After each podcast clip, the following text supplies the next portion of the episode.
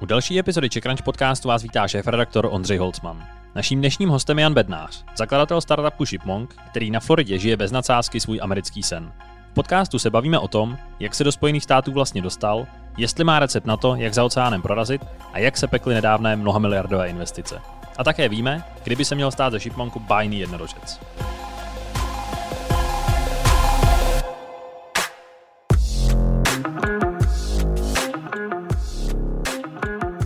Honzo, vítej v CheckRunch podcastu. Díky. Vy jste se nedávno špičkovali na Facebooku s Tomášem Čuprem a dalšími, že vám máme dát ještě chvíli času a dočkáme se prvních tuzemských startupových jednorožců. A Tomáš Čupr už s rohlíkem tu miliardovou metu překonal, tak mě samozřejmě zajímá, jestli se na to můžeme těšit u Shipmonk. tak uh, určitě se na to těšit můžete. Uh, a myslím si, že jako jestli všechno dobře dopadne, tak jako do pár týdnů uh, se nám to snad taky podaří. Takže úplně nemůžu k tomu ještě dávat jako víc detailů, ale myslím si, že um,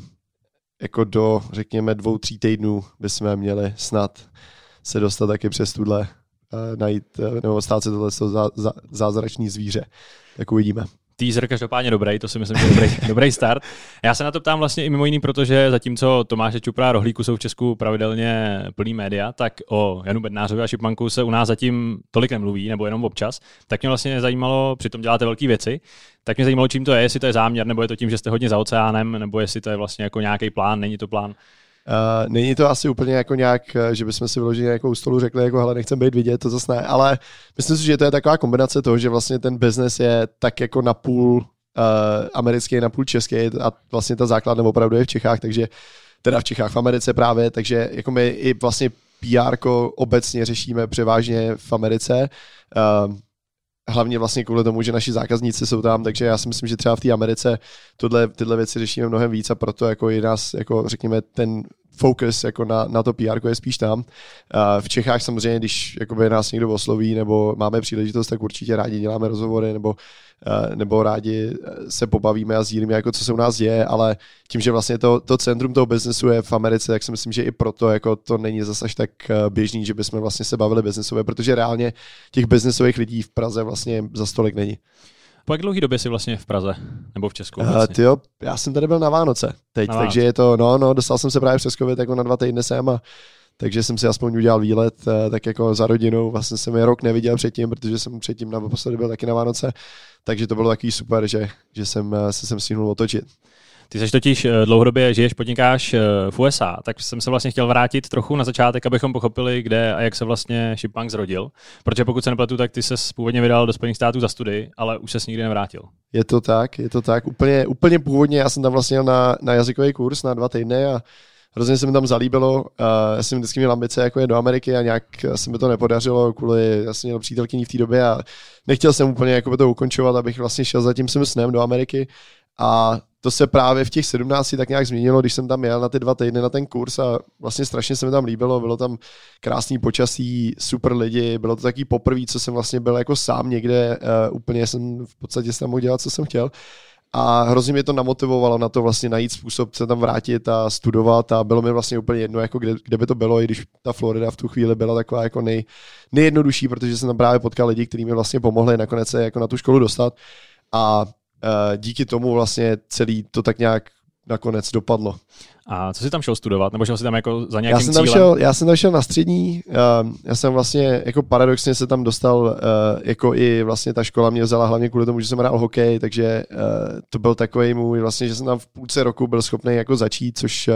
v podstatě tam jako v Americe moc nešlo začít jako prostřed roku v školu, takže jsem si to tam tak jako přes tohle domluvil a vlastně tak jsem se tam dostal a, a hrál jsem tam jako hokej na střední, pak na vejšce už ne, takže jako na střední jsem studoval takovou všeobecnou, jako řekněme Gimple a na vejšce jsem pak studoval eh, management informačních systémů. A když zmiňuješ, že jsi hrál hokej, uh, na jak vysoký úrovni jsi ho hrál, nebo jako vlastně s výhledem do budoucna jsi třeba jako myslel, že bude z tebe hokejista, když jsi šel ne, do toho ne, zámoří. Já jsem, právě, já jsem právě byl takový ten hokejista, který jako, já si myslím, že jsem hrál docela na dobrý úrovni v Čechách,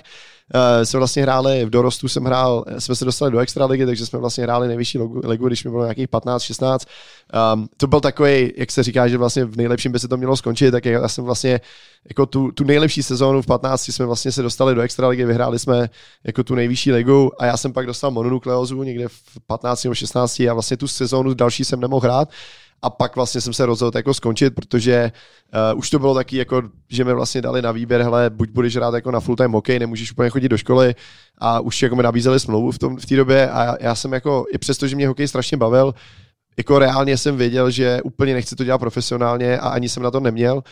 a tak nějak jsem si to docela jako reálně uvědomoval, takže právě i proto jsem jako byl takový, že jsem skončil a vlastně já jsem se hrozně těšil, že když hraješ hokej profesionálně, tak jako nemáš čas vůbec na nic jiného, jako jediný, co prostě vstáváš, když do školy nebo na trénink, do školy, na hokej a vlastně každý den, víkendy, všechny zabitý, nemáš čas na kamarády, na jiný sporty, takže já jsem se na jednu stranu hrozně těšil v těch 15, 16, že najednou budu mít jako čas na jiné věci. A to mě jako taky vlastně vedlo k tomu, že jsem pak skončil. Um, I přesto, že jsem vlastně se k tomu pak teda v Americe vrátil, ale jako tam to bylo takový fakt, jako že jsme trénovali jednou týdně a jako jednou týdně byl zápas, takže to nebylo úplně jako vážné. To už nebyla, takže to nebyla Florida Panthers. To nebyly, nebyla to Florida Panthers, to mělo od Florida Panthers hodně daleko. A takže se vlastně uh, vydal tou cestou studií a pak se spočítám teda nějakým způsobem asi dostal k biznesu, to všechno už probíhalo v Americe. Jo, jo, jo, já jsem vlastně, já jsem měl hrozně, uh, od začátku jako já jsem strašně chtěl jako tam už něco podnikat, jako nechtěl jsem jenom tam tak prostě být a jako nic nedělat, takže já vlastně už od uh, těch 17, co jsem tam nastěhoval, tak jsem začal dělat takový to, co dělá většina lidí, co jsou v Americe, kupoval jsem věci, které mi přišly, že tam jako byly levnější, nebo lidi tady chtěli v Čechách a vozil jsem je vlastně do Prahy vždycky, nebo do Prahy do Čech, vždycky, když jsem se vracel, takže jsem vozil právě Abercrombie, uh, Victoria's Secret, všechny tyhle věci, které jako nikdo tady neměl. A vlastně v té době dolar byl 15 korun za, za dolar, takže všechno bylo strašně levný, jako auta, oblečení, elektronika, takže vlastně to, jako fakt všechno, co jsem tam koupil, tak vlastně se dalo přivízt hrozně jednoduše a hrozně levně, takže já jsem právě vždycky na Vánoce jsem ve čtyři kufry, no jako nebylo to nic, co by jako nikdo jiný, jako dělali to vlastně úplně všichni, ale já jsem vlastně prváku asi na výšce, možná ještě dřív, jsem si založil firmu, která se jmenovala Pošli mi to CZ, která vlastně nabízela tuhle službu už jako oficiální biznes. Um, bylo to vlastně v té době, kdy John Van Hara uh, jako založil Shipito, uh, vlastně někde dva, on to myslím založil, nebo teď nevím, jestli to založil nebo prodal, tak nějak jako v té jako uh, stejné době, takže my jsme vlastně jako to dělali oba tak jako podobně. A a právě jako v tu chvíli uh, jsem jako už to začal dělat tak nějak na full time, jakože jsem se tomu vážně začal věnovat, ale pořád to byl takový jako studentský biznis, že prostě to nebylo úplně něco, co by mě jako uživilo, bylo to, že mi to jako přispívalo na školu, bylo to fajn, jako že prostě najednou tam byly nějaký peníze, ale hlavně jsem si na tom vyzkoušel takový ty jako Uh, jako základní biznesové chyby, který prostě jako student nemá šanci si nikdy naučit a na druhou stranu mě strašně pomohlo, že vlastně ty předměty, které já jsem se učil na té biznesové škole, tím, že to byl management informačních systémů, tak vlastně ty předměty najednou byly strašně relevantní, protože když se učíš o účetnictví a jako v životě jsi neviděl firmu, v životě jsi neviděl jako účetní software, tak nemáš vůbec jako představu, jak vlastně to aplikovat do reálného života. A mě tím, že já jsem měl tu firmu, která jako tak nějak fungovala jako normální biznes, tak všechno, co jsem se učil, tak jsem byl schopný jako aplikovat v té firmě a to mě úplně neskutečně posunulo, protože Um, jako pak naopak vlastně lidi, kteří začínají firmu, tak jako jim chybí to vzdělání uh, těch základních business věcí nebo prostě finančního uh, jako reportingu nebo manažování těch uh, jako businessových věcí. A mě vlastně každý předmět jako marketing, tak jako ty, ty vlastně teoretické věci, které se učíš, které normálně sami o sobě nedávají smysl, najednou jako si spojí s tím reálným světem a úplně jako dokonale ti to fakt pomáhá ten biznes budovat. Jo, ty jsi prostě ráno něco naučil na marketingu ve škole a večer si to šel dát do svého biznesu. No, tak jako, to, to zase úplně ne, ale, ale jako je to spíš, eh, tak ten, že přece jenom ten biznes té škole je takový hodně teoretický, ale jako vlastně,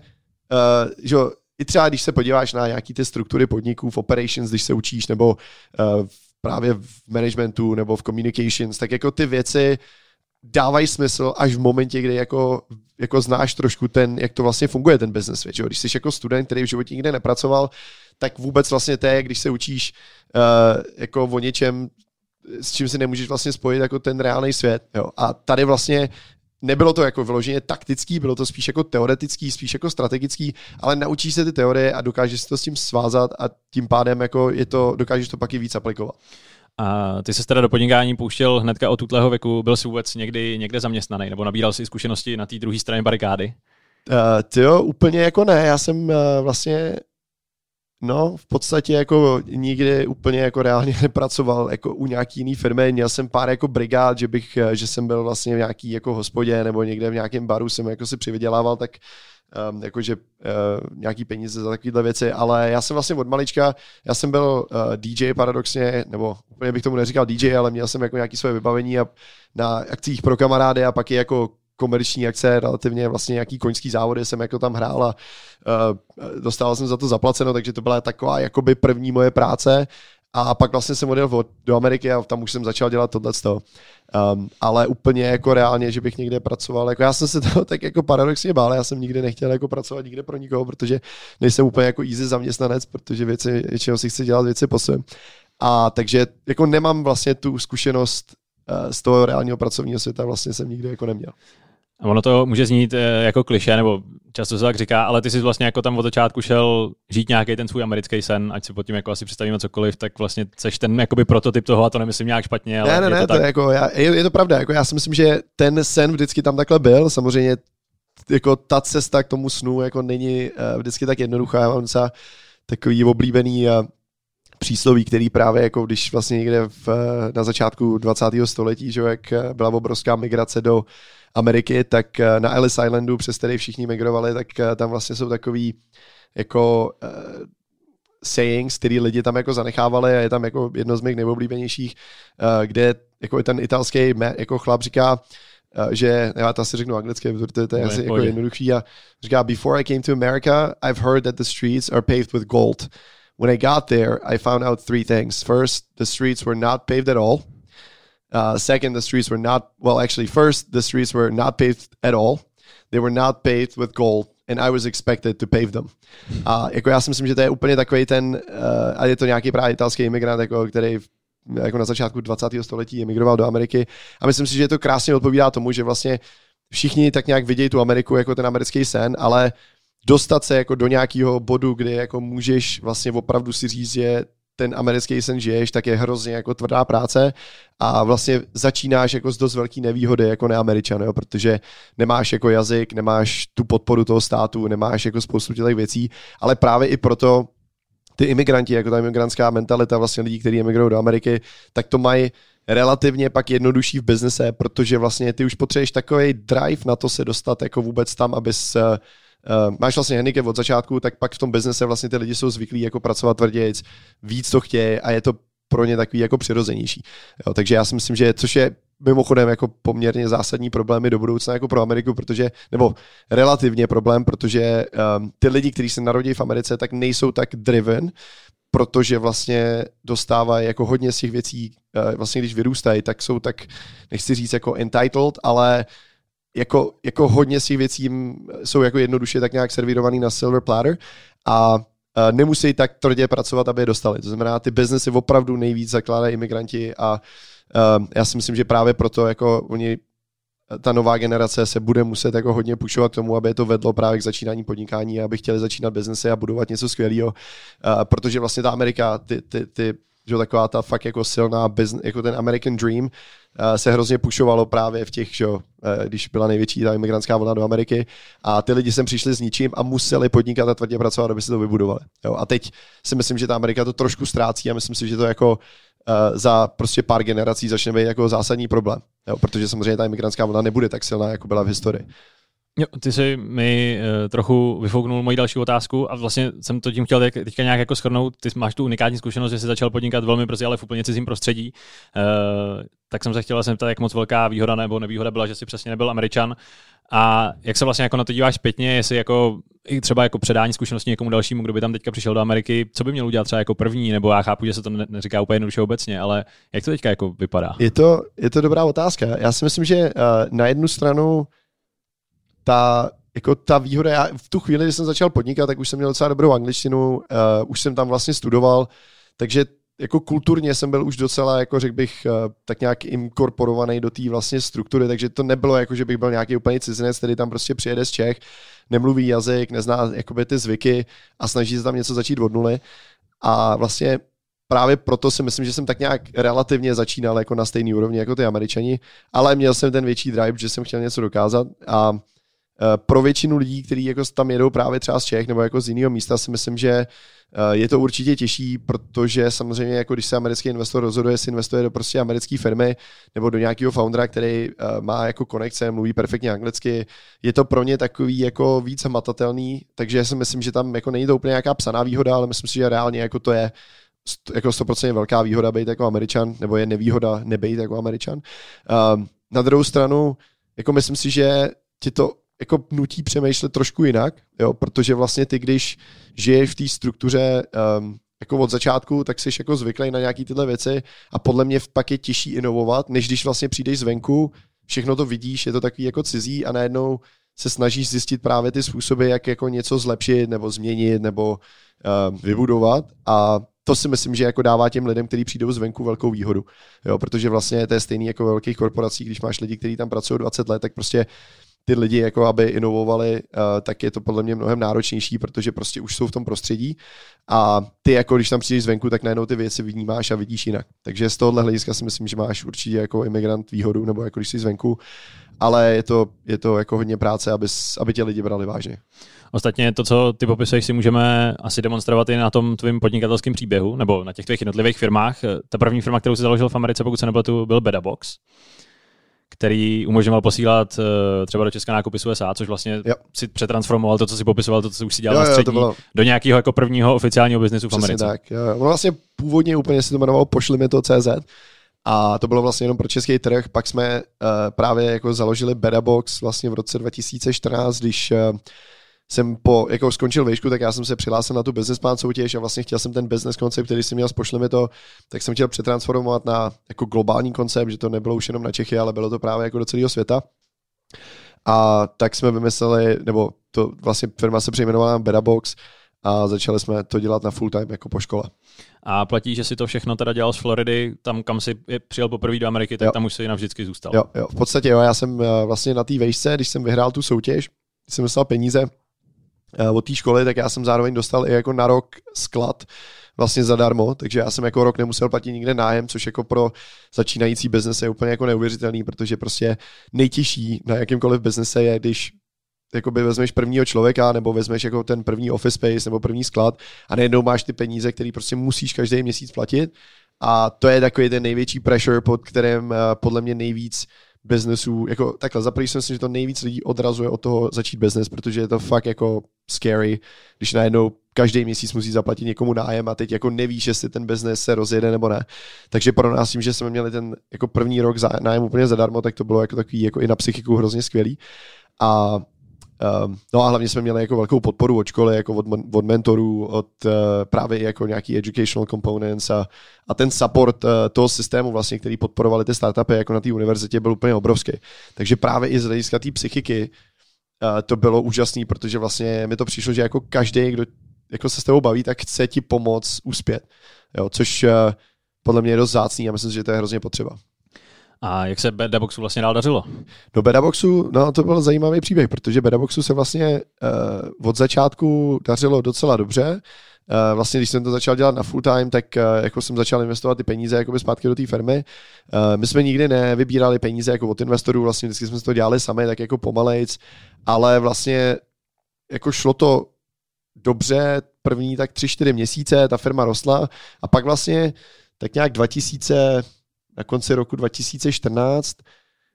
jsme, jako dolar začal tak jako stoupat uh, hodnotou a vlastně ten, jako dostali jsme se do fáze, kdy už bylo jako mnohem, uh, nebylo to tak výhodný pro lidi z celého světa vlastně nakupovat v Americe. A právě proto uh, jako ten biznes začal žít trošku dolů a já jsem se začal právě dívat jako po dalších příležitostech, který bych mohl začít jako nějak podnikat. A v tu chvíli vlastně nás oslovil, já nevím, jestli jsme se o tom bavili už někdy, ale oslovil nás právě uh, jeden jako e-commerce hráč, který po nás chtěl, aby jsme jim dělali logistiku v Americe. Uh, oni měli nějaké špatné zkušenosti s těma předchozíma firmama, se kterými spolupracovali a my jsme vlastně, jako ne, nevěděli jsme o tom vůbec nic, ale šel jsem a uh, nabídnul jsem jim, jako, že to nějak jako vymyslím, šel jsem uh, pak na nějaký další trade show, kde, trade show, kde jsme nabízeli tu službu jako úplně všem jako dalším. No a tak jsme vlastně získali ty úplně první zákazníky do Shipmanku. V tu dobu to nebyl ještě Shipmank, byl to Betterbox Fulfillment, ale zjistili jsme, že tam je obrovský gap na trhu,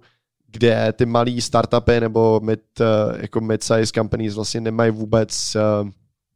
jako nikoho, kdo by jim byl schopný tuhle službu nabídnout. Takže tak jsme se pustili do tohohle biznesu a vlastně začali fungovat jako v ten, ten shipmark se tak nějak zrodil v tu chvíli. Tak prostě se objevila příležitost, vy jste po ní šli a ukázalo se to jako trefilo černýho. Tak nějak. Jako ze začátku to bylo, že jsme nevěděli, jestli to je jako správná cesta, ale Uh, to byl jako ten, my jsme hrozně museli lovit zákazníky uh, v tom, v tom beta boxu, protože tam byl hrozně těžký marketing, protože vlastně ty jdeš,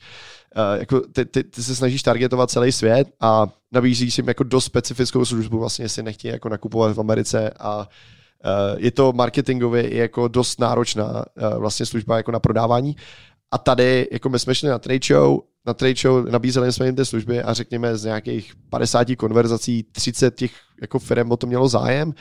a byli jsme schopní třeba pět z nich jako podepsat vlastně hned ten první, jako vlastně ten třetí den jako na té trade show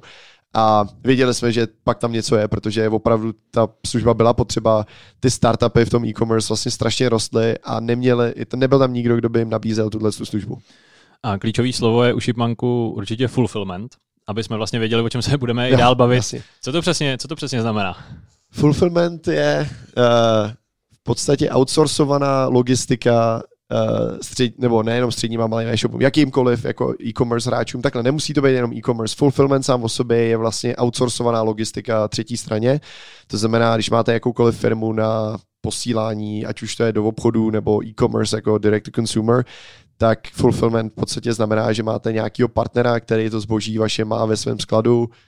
a vlastně pikuje ho, pekuje ho a posílá ho jakoby těm koncovým zákazníkům, nebo těm biznesům, nebo těm obchodům, jakoby záleží zase, jaká je ta struktura. A vlastně e, nabízí to takovou tu kompletní scalability toho Eh, jako toho biznesu, protože samozřejmě, když to děláte sami, tak musíte řešit lidi, musíte řešit systémy, sklady, um, jako je to fakt dost náročný, ono se to nezdá, protože jako když si řeknete na papíře, OK, jako jak může být náročný jako zabalit balík a poslat ho někam, tak jako takhle to zní hrozně jednoduše, ale jako reálu je to fakt dost náročný. Um, a obzvlášť právě protože my jsme ze začátku targetovali ty střední a malý, nebo to pořád jako targetujeme střední a malý biznesy, tak dělat to dobře pro, řekněme, 200 firm nebo 300 firm v jednom skladu, tak aby to univerzálně dobře fungovalo, vlastně je skoro nemožný. A právě proto my jsme byli jedni z mála, kteří to vůbec dokázali dělat, protože jsme se na to začali psát software, který vlastně nám umožnil eh, nabízet tuhle službu a manažovat celý ten sklad tím jedním softwarem, což v podstatě byl ten náš jako největší differentiator, eh, kde vlastně všichni ostatní, kteří se kterými jsme kompitovali, tak většinou dělali logistiku pro větší firmy, takže měli prostě sklad, eh, eh, ve kterém měli tři zákazníky a měli to rozdělený jako po těch zákazníkách a to úplně nejde, když máš jo, 100, 100, 200, 300 zákazníků. Takže my jsme sice nevěděli vůbec, do čeho jdeme, ale tak nějak jako slepě jsme do toho skočili a, a vlastně ty problémy jsme dost řešili, jako jakmile nastávaly a to nás jako hrozně posouvalo dál. Já jsem se vlastně uh, přesně chtěl dostat k tomu, na čem ten váš biznis vlastně stojí. Máte jednak sklady, teda dejme tomu nějaký hardware, když to tak jako nazvem, a přesně ten software, který to celý pohání, všechno si teda vyvíjíte, vy in-house, je to vaše jako prostě unikátní technologie, celý ten jo, jo, jo. My jsme právě jako na začátku jsme začali hledat software, který by nám mohl řídit ten sklad, takže jsme dělali takový jako market research, kde jsme se dívali, Uh, jestli je vůbec něco na trhu, co by nám dovolilo řídit ten sklad, ale zároveň těm zákazníkům dávat jako visibilitu do toho procesu a do toho skladu. Uh, našli jsme jako dvě takové řešení, které byly jakž tak jako dobrý pro malý biznesy a vyzkoušeli jsme to, ten jeden jsme jako v podstatě koupili a za asi 6 měsíců jsme zjistili, že to fakt není cesta, že jako ten software je strašně limitující, jakýkoliv změny tam potřebujeme dělat, tak to trvá strašně dlouho, je to hrozně drahý a jako to je takový jako vtipný příběh, že my vlastně ten první rok, tohle bylo 2015, a vlastně Vašek Jareš, můj co-founder, který eh, vlastně se mnou byl už někde od roku 2015 právě, tak eh, eh, my jsme v tom, jako na kont, v půlce toho roku, my jsme se rozhodli, že začneme budovat ten vlastní software, protože nám na konci roku expirovala licence na ten software, který jsme měli koupený. A my jsme paradoxně byli v době, kdy jsme už měli vlastní sklad a do, začaly nám jako docházet peníze, protože jsme nebyli úplně ziskoví a ten skladový systém se platí jednou za rok vlastně na začátku roku. A my jsme věděli, že když eh, ten náš systém nespustíme do, teď myslím, že to bylo 1. ledna,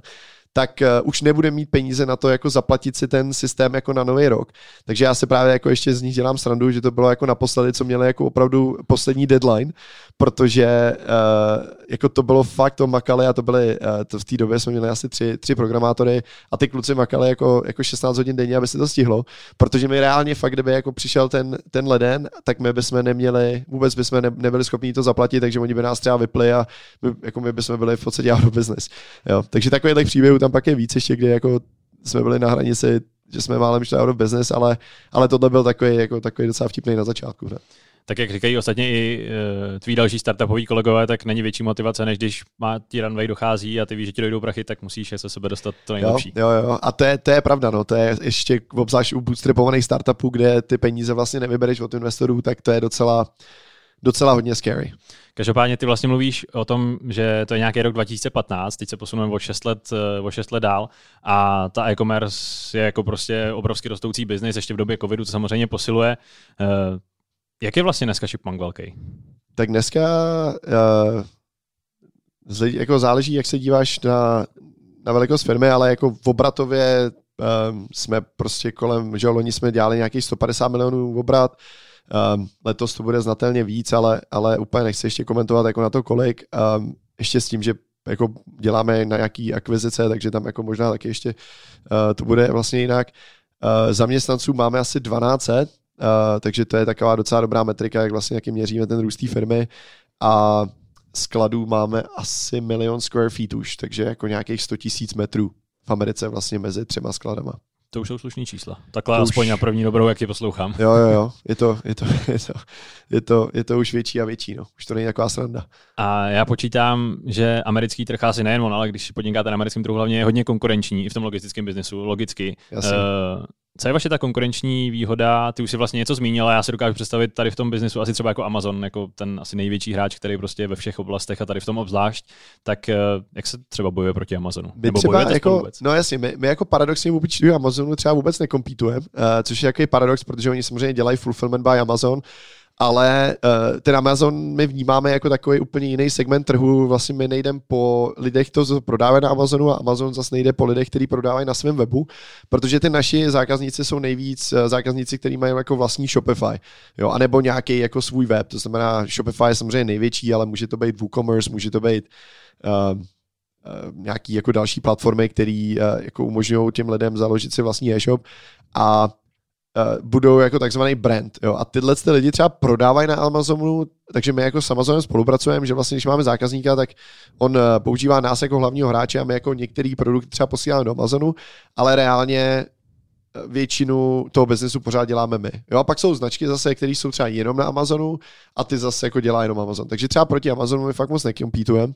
ale samozřejmě ta konkurence v té logistice je obrovská. Máme tam takový, jako řekněme, tři typy eh, konkurence. Jedni jsou nejvíc podobný nám, to jsou ty technologický hráči, kteří eh, vybrali velký peníze od VC, eh, mají jako dobrou technologii, jdou po těch stejných zákazníkách jako my. Pak tam jsou takový ty, jako my říkáme mom and pop, to jsou prostě malý fulfillment centra, který jako má jeden sklad, řekněme, má to founder, je tam prostě 10-15 lidí a ty se to tak nějak jako dělají na koleni jako v těch místních městech a pak tam jsou takový ty velký tradiční uh, logistické firmy, které jako se snaží tak nějak přizpůsobit tomu e-commerce, ale moc jim to nejde, protože zase ty systémy jim to nedovolují, ne, ne, nechápou, jak se přizpůsobit těm zákazníkům.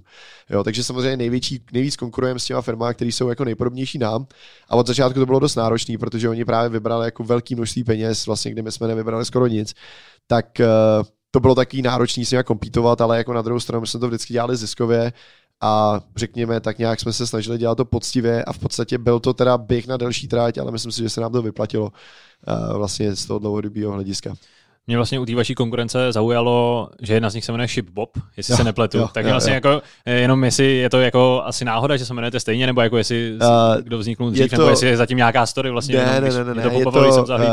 my jsme byli dřív, Uh, oni vznikli, nebo takhle oni vznikli někde jakoby předtím, oni vlastně ten jejich business byl původně jako úplně jiný model, oni dělali nějaký uh, v podstatě podobný jako my, my jsme taky vlastně měli ten business model jako jiný na začátku, pak jsme pivotovali na to, co děláme teď.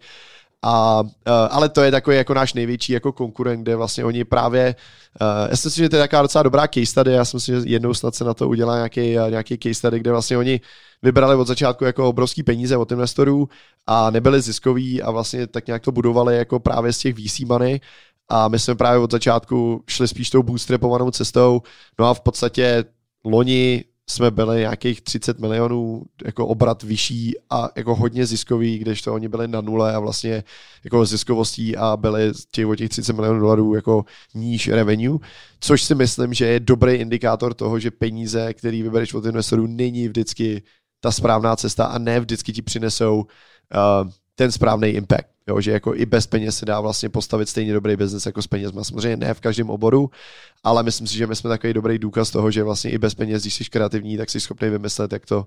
jak to správně dělat.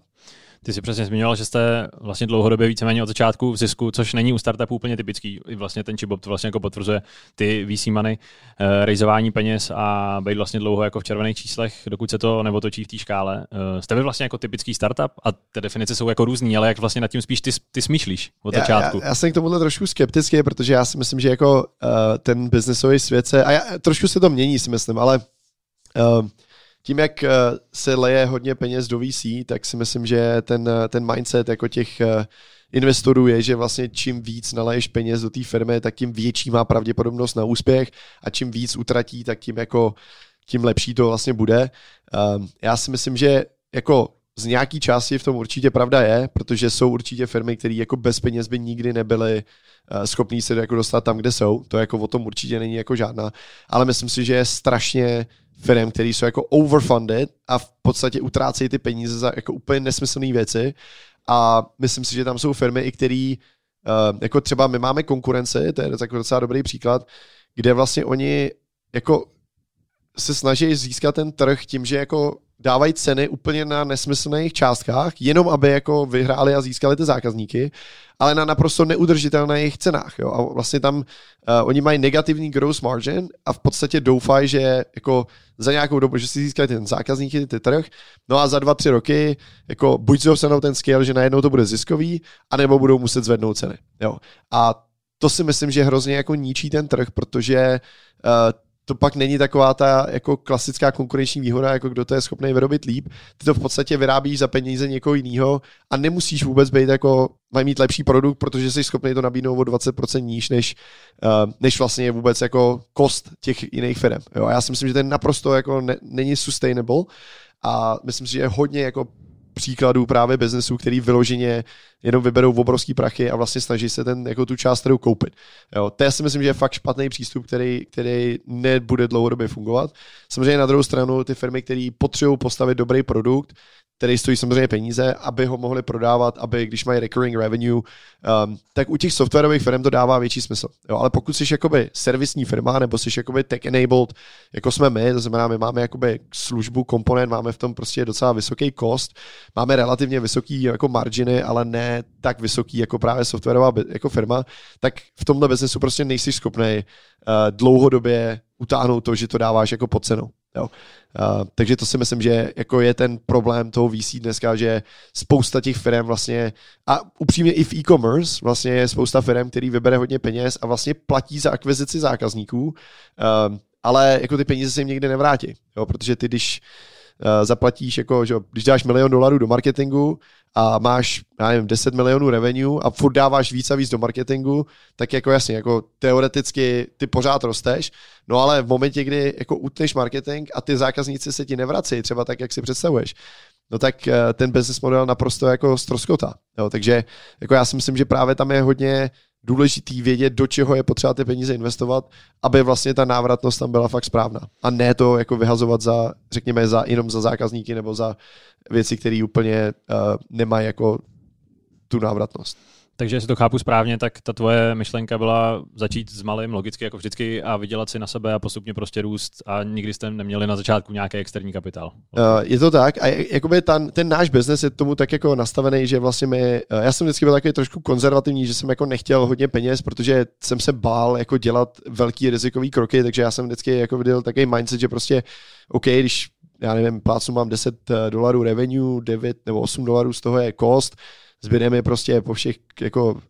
já nevím, 3 dolary, no tak ty 3 dolary dám zpátky do biznesu a takhle pořád jako rostu konzervativně. Samozřejmě, jasně, kdybychom vybrali peníze, mohl bych jako růst rychleji,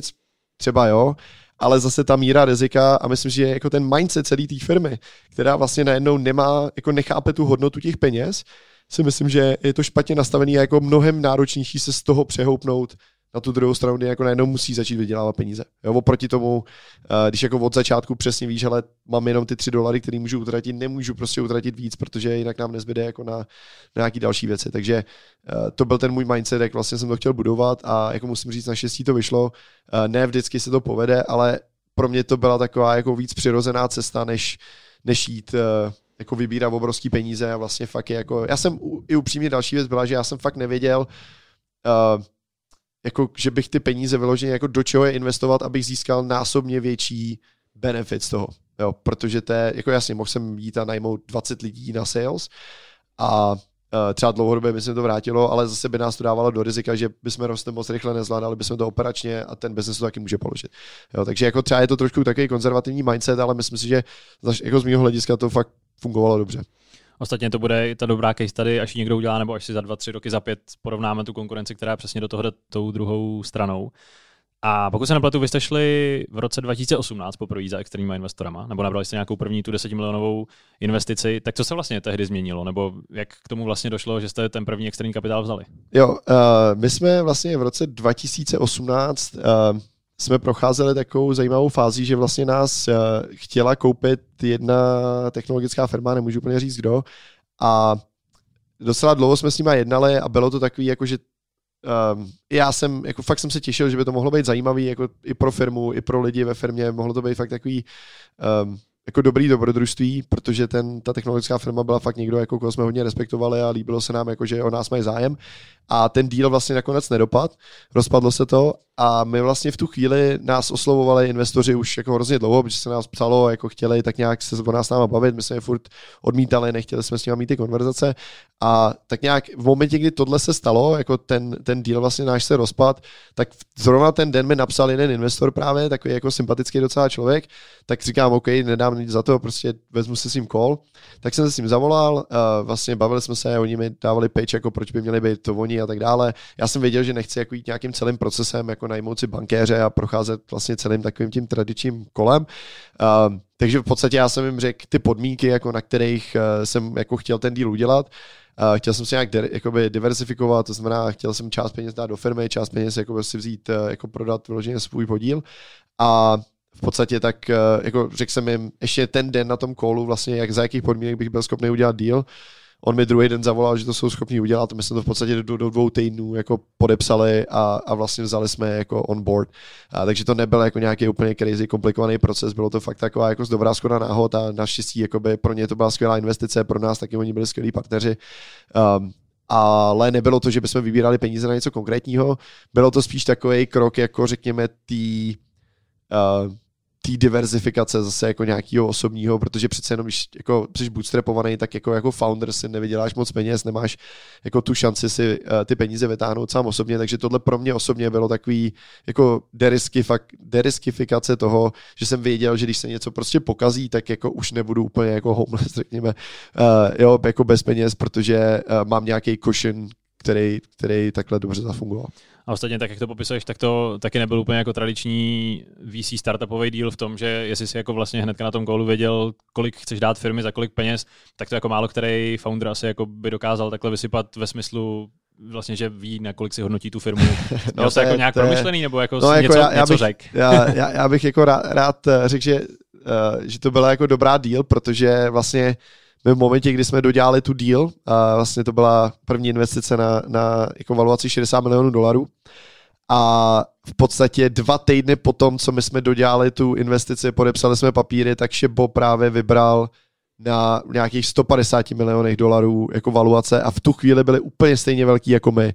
Jo, takže právě jako já jsem oni a oni, ten investor náš to moc dobře věděl, proto právě jako řekněme moc ani nedělali diligence, nechtěli jako nějak se to moc hrabat. Takže to bylo taky vtipný, že jako na jednu stranu jsem si říkal, jako OK, mohl jsem jako mít třikrát větší valuaci, uh, takže já těch 60 milionů, já nevím, v té době to bylo dvojnásobek revenue nebo něco takového, takže jako jsem tak nějak to řekněme si spočítal, že by to bylo jako fair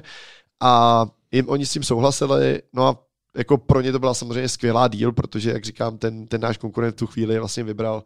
uh, jako na, na mnohem, uh, mnohem větší valuace, ale jako ve výsledku to ne, nebyl žádný rozdíl, jako když se dívám zpětně. Každopádně, když se posuneme do, o dva, tři roky zpátky do současné doby, tak vy jste se nakonec do toho pustili poměrně ve velkým, eh, do nějakých jako nabírání peněz. Eh, část firmy si prodával, eh, nebo něco šlo i možná do firmy za více než 7 miliard korun přepočtu, což už jsou jako velké investice v jakýchkoliv asi měřítkách. Tak to byla asi pro tebe osobně i pro firmu velká věc, ne? Po těch všech letech bootstrappingu a to vlastně asi, relativně malé investice. To asi určitě, no. Jakoby my jsme, uh, my jsme vlastně na, na začátku v roku 2020 jsme se rozhodli, že právě chceme uh, jako tak nějak zjistit, uh, jako jak je na tom trh a uh, zkusit si právě najmout bankéře a jako pobavit se s různýma strategickými investorama, po případě jako s private equity a vlastně uh, ten růst jsme měli skvělé, měli jsme jako skvělé výsledky, takže uh, jako řekněme, že jsme, myslím, že jsme byli hodně atraktivní právě pro hodně private equity nebo, nebo i jako strategických acquirers, ale nevěděli jsme, jako ne, ne, nedět nebylo to, že bychom si řekli, hele, chcem tu firmu kompletně prodat, nebo chcem prostě vybrat peníze, jako měli jsme hodně tak jako, um, se nechávali open options, aby jsme se mohli rozhodnout podle toho vlastně, co pak, jaká nabídka přišla. No a pak v podstatě začal covid, takže my jsme se rozhodli právě, že vybrali jsme si Goldman Sachs, který nám vlastně dělali celý ten proces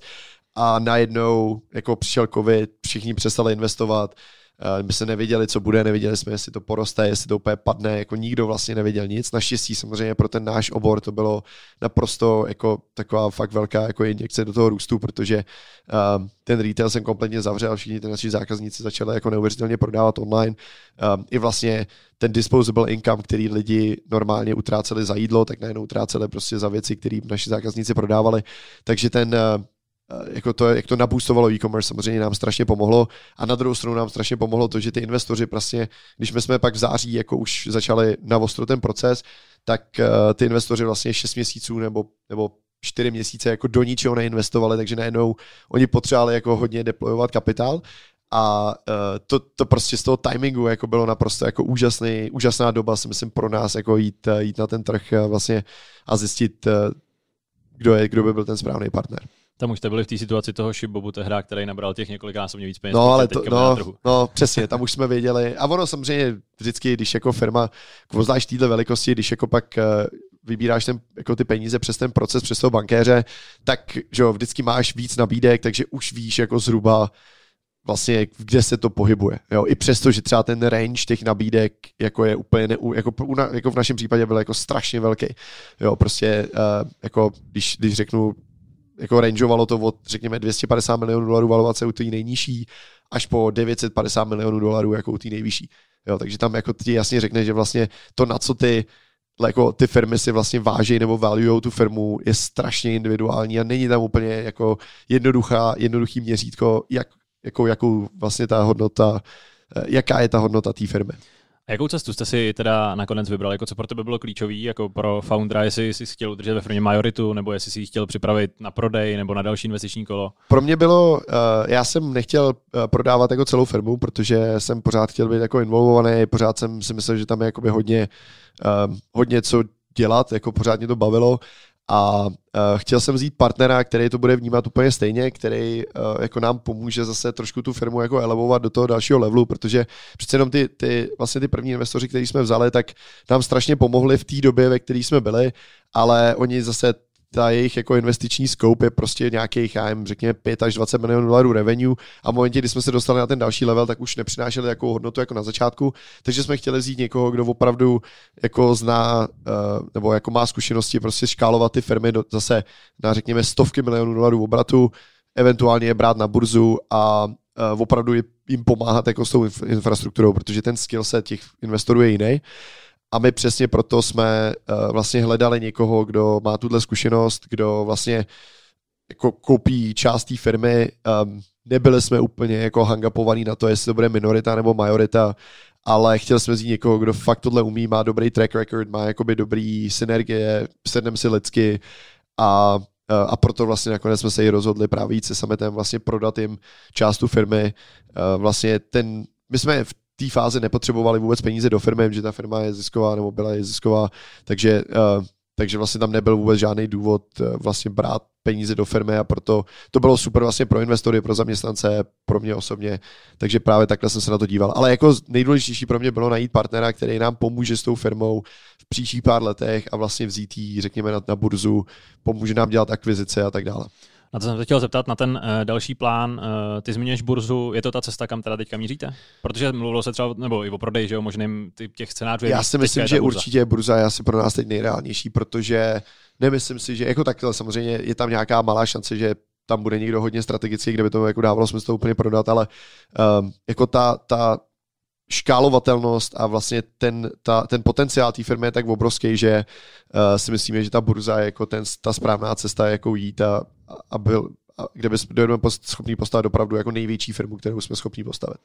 A já chápu, že to je trošku věštění z koule, ale uh, teďka teda brzo asi narizujete nějaký další kolo a máte jako nějaký časový horizont na ten vstup na burzu, jestli jako to chcete udělat spíš dřív, spíš později? Uh, jako hodně bude záležet na, na tom trhu, jako v jaký je fáze a kde vlastně se budou pohybovat valuace a tak dále, ale myslím si, že uh, spíš dřív než později a myslím si, že řekněme prostě v příštích jeden až tři uh, letech bychom chtěli na tu burzu stoupit. Už se začínáme připravovat jako na všechny vlastně ty procesy, který, který potřebujeme splňovat, aby jsme mohli jít na burzu. Máme jako skvělý tým teď, který opravdu už s tím má i hodně zkušeností, takže si myslím, že reálně prostě do těch dvou, tří let se nám to snad povede. Takže to bychom se mohli těšit na další velkou událost. No, přesně tak. Ostatně kolegové z Forbesu mi nedávno říkali, že už tě uh, prý budou muset zařadit na jejich seznam tuzemských miliardářů, uh, což vlastně tohle tě k tomu asi dál jako předurčuje logicky, ale mě jako zajímalo tady v tom ohledu, když se bavíme jako už o takhle velkých penězích, co tě vlastně v tom biznesu pohání dneska? To je dobrá otázka. Uh, já si myslím, že uh, jako dřív to bylo taková ta meta jako tý té svobody, která samozřejmě ty finance ti jako hodně dodávají, protože vlastně pak můžeš opravdu si dělat, co chceš a nemusíš, řekněme, nemusíš pracovat a máš takovou tu volnost si dělat, co chceš a to, co tě baví. Um, já si myslím, že teď, teď je to asi hodně o jako řešení nových challengeů a učit se zase věci jako z jiného hlediska, protože um, jako founder mám si myslím jako docela specifický skillset na jako budování firem nebo budování procesů. Baví mě hrozně být jako faky do detailů toho produktu a tak dále. A čím ta firma je větší, tak tím je to vlastně úplně o něčem jiném. Jo, je to vlastně, staneš se z foundera CEO, musíš hodně řešit budování týmu, hodně musíš delegovat, musíš hodně řešit ten business, business skrz ty lidi. A to je zase nějaký nový challenge. Jo, myslím si, že je to prostě takový ten přírodní vývoj. Um, samozřejmě, jestli mě to bude dlouhodobě bavit, to jako je dobrá otázka, ale reálně uh, je to prostě úplně zase něco jiného a jako spolupracovat s tou private equity, vzít firmu na burzu, jako je to trošku zase něco jiného, takže pro mě je to spíš teď takovým, takovým osobním vývoji uh, vlastně jako říci, že jsem byl schopný firmu vybudovat z nuly a dostat ji na burzu je takový, jako taková fakt jako dobrá ambice, uh, nebo je to něco, co se mi jako líbí, ten, uh, ta theory zatím. A je to zase jako něco nového, na co se můžu těšit a, a, a co mě snad bude bavit. A tak jak to popisuješ vlastně tu proměnu té firmy, proměnu tvých rolí, uh, zapomněl jsem se zeptat, uh, ty jsi měl od začátku k sobě nějakého parťáka nebo co-foundera, nebo si to vlastně celý táhnul sám? Uh, já jsem měl hrozný štěstí na začátku, uh, jako neměl jsem úplně co-foundera jakoby v tom smyslu, že bych to začínal s, jako s někým, ale vlastně měl jsem tam dva kluky jako úplně od začátku skoro, uh, vlastně Vaška Jareše, který byl náš CTO dlouhý, dlouhý roky, a Kevin Seitz, který byl vlastně náš jako šéf marketingu, teď je jakoby chief commercial officer a oba vlastně uh, neuvěřitelný štěstí jsem měl na ně, protože vlastně od začátku tam byli v podstatě co-founders a, a pomáhali mi jako úplně se vším a vlastně od ty první roky jsme spolu fakt byli úplně pořád, uh, řešili jsme problémy a, a bez nich určitě by ta firma nikdy nebyla tam, kde je. A když jsi zmínil vlastně uh, tu cestu na burzu, nebo že bys tam rád uh, firmu dovedl jako nějaký další milník, uh, už máš jako vymyšleno, co budeš dělat, co budeš dělat potom? Jako je myšleno, jestli můžeš být v Šipanku dalších deset let. A já chápu, že to teďka asi neřekneš jako to definitivně, asi, ale no, jasně, to je, jako, víš co, to je, je, to dobrá otázka, no. Jako nemyslím si, že, um, že úplně jsem, jako řekněme, že bych chtěl být třeba ani jako CEO public firmy, jo, protože přece jenom ty povinnosti a je to taková víc, jako řekněme, politická role, že prostě musíš uh, jako pořád, jako když, se, když já zase tolik o tom nevím, ale jako vím, že ty, ty responsibility z toho public company CEO jsou jako dost uh, náročný a není to už jako o tom, že něco buduješ a řídíš firmu, je to spíš o tom, že prostě musíš reportovat uh,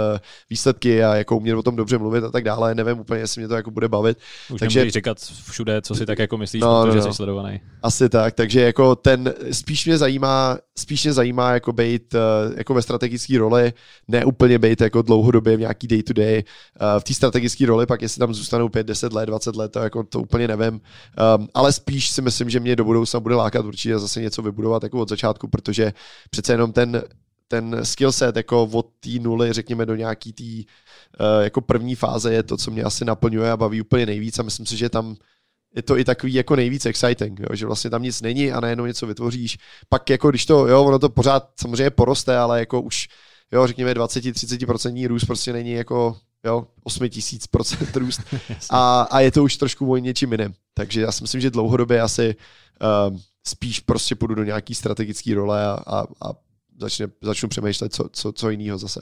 Každopádně to je ještě eh, relativně, relativně daleko. A mě vlastně na závěr ještě uh, jsem chtěl zabrousit na téma, který jsme zatím neřešili. Mluvili jsme o tom, že Shipbank je hodně americká firma, tý bude z Ameriky, ale zároveň máte velký, uh, nebo relativně zatím velký vývoj tým v Praze, jestli se nepletu. Jo, jo, uh, jak to vlastně je nastavený? Máte ho tady od začátku? Měl si tu konexi jako na Česko od jo, začátku? Jo, máme ho, máme ho od začátku právě Vašek Jareš, který nám mám vlastně od začátku, tak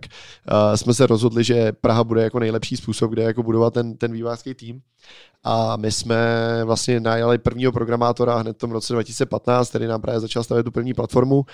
A potom v podstatě to tak nějak se evoluovalo, začali jsme nabírat jako druhýho, třetího, čtvrtýho, takže my vlastně už od roku 2015 to tady budujeme. A teď jsme teda asi v nějakých čtvrtých kancelářích, protože ten tým se pořád rozrůstá, ta firma je větší a větší, takže uh, si myslím, že je to jako obrovská konkurenční výhoda, protože si myslím, že ta Praha v rámci talentu je jako jedna z nejlepších na světě, um, co se týče kvality lidí, který tady jsme schopni sehnat. Samozřejmě i, i jako finančně je to pořád jako dost dosažitelný oproti třeba Americe, kde vlastně si myslím, že nejsi schopný ani sehnat tak kvalitní programátory a ještě za ně vlastně musíš platit pětkrát tolik. Takže z toho hlediska si myslím, že ta Praha je fakt jako pro nás vždycky byl jako obrovský um, obrovská konkurenční výhoda a na druhou stranu pro mě i jako Čecha tak se mi líbí, že se můžu vrátit, mám tady kancelář, mám tady zázemí, teď vlastně jsme si tady s manželkou koupili byt, takže tady budeme moct strávit víc času a, a hrozně mě to naplňuje. A do toho pražského týmu si taky relativně nedávno zlákal i Davida Pavlíka. Ten prošel Amazonem, SpaceX, Netflixem, naposledy působil v kiwi.com a on původně říkal, že si chce dát pauzu, ale pak říkal, že když se potkal s tebou, tak to nešlo odmítnout. tak mě vlastně zajímalo, čím si ho zlákal, protože jako takový člověk si taky relativně asi jako může vybírat, má velké zkušenosti. Je to prostě tak zajímavý eh, ten biznis a nechci, abys mluvil za něj, ale vlastně jako co si mu nabídnul, že to šel s váma dělat místo toho, aby se někde válel na pláži. To je, to je dobrá otázka. Uh, já si myslím, že my jsme se s Davidem jako od začátku hrozně sedli jako lidsky, jako, jako lidi, protože on je skvělý člověk a um, i jako na tý, což si myslím mimochodem, že je jako strašně důležitý, protože ten člověk může být sebe lepší v biznesu, ale když se nesednete lidsky, tak jako to prostě nefunguje. A a my jsme vlastně potřebovali, protože Vašek uh, Jareš právě, který jako vlastně byl CTO v té době, tak my jsme se dohodli, že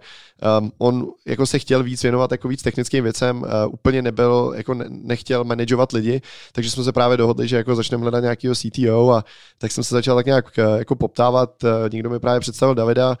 v podstatě my jsme si od začátku tak dobře sedli, jako jak biznesově to byl hrozně dobrý fit, protože on chtěl přesně dělat to, co my jsme jako chtěli, protože on chtěl vstoupit do té role toho CTO a, a vlastně manažovat ty lidi, udělat ty struktury a zároveň říkám, fakt lidsky jsme si sedli skvěle. No a uh,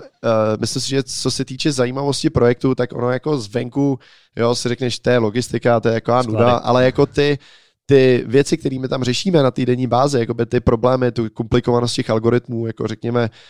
uh, ten decision making jako přímo v tom skladu je jako fakt dost náročný a hodně zajímavý. Jo, jasně, není to prostě SpaceX, kde buduješ eh, rakety, které lítají do vesmíru, ale na druhou stranu uh,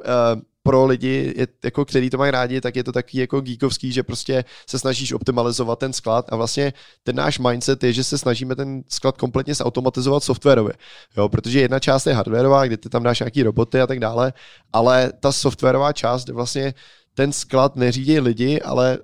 jako ten software a dělá to rozhodnutí, kam ty lidi mají pracovat a tak dále, že my úplně nejsme blízko tomu ještě, aby uh, ve skladech nebyly lidi, ale chcem ten decision making um, přitáhnout víc jako z těch lidí právě na ten software a to je dost náročný a dost jako zajímavý, uh, co se týče právě jako z hlediska programátorského. Ostatně to vlastně potvrzoval i v nějakém rozhovoru David Pavlík, když říkal, že je fascinovaný, jak, v jak málo lidech se vám podařilo vybudovat jako tak komplexní řešení, čímž tak jenom jako podtrhu, podtrhu ty tvoje slova, že to, že to je zajímavý. Uh, i, nebo byť to tak nemusí na první pohled vypadat. Každopádně Honzo, děkuji za návštěvu, přeju, ať se dál daří, ať vám Šipmank dál roste a zase možná tady brzy na viděnou, naslyšenou, že u vás uslyšíme. No určitě, díky, díky moc.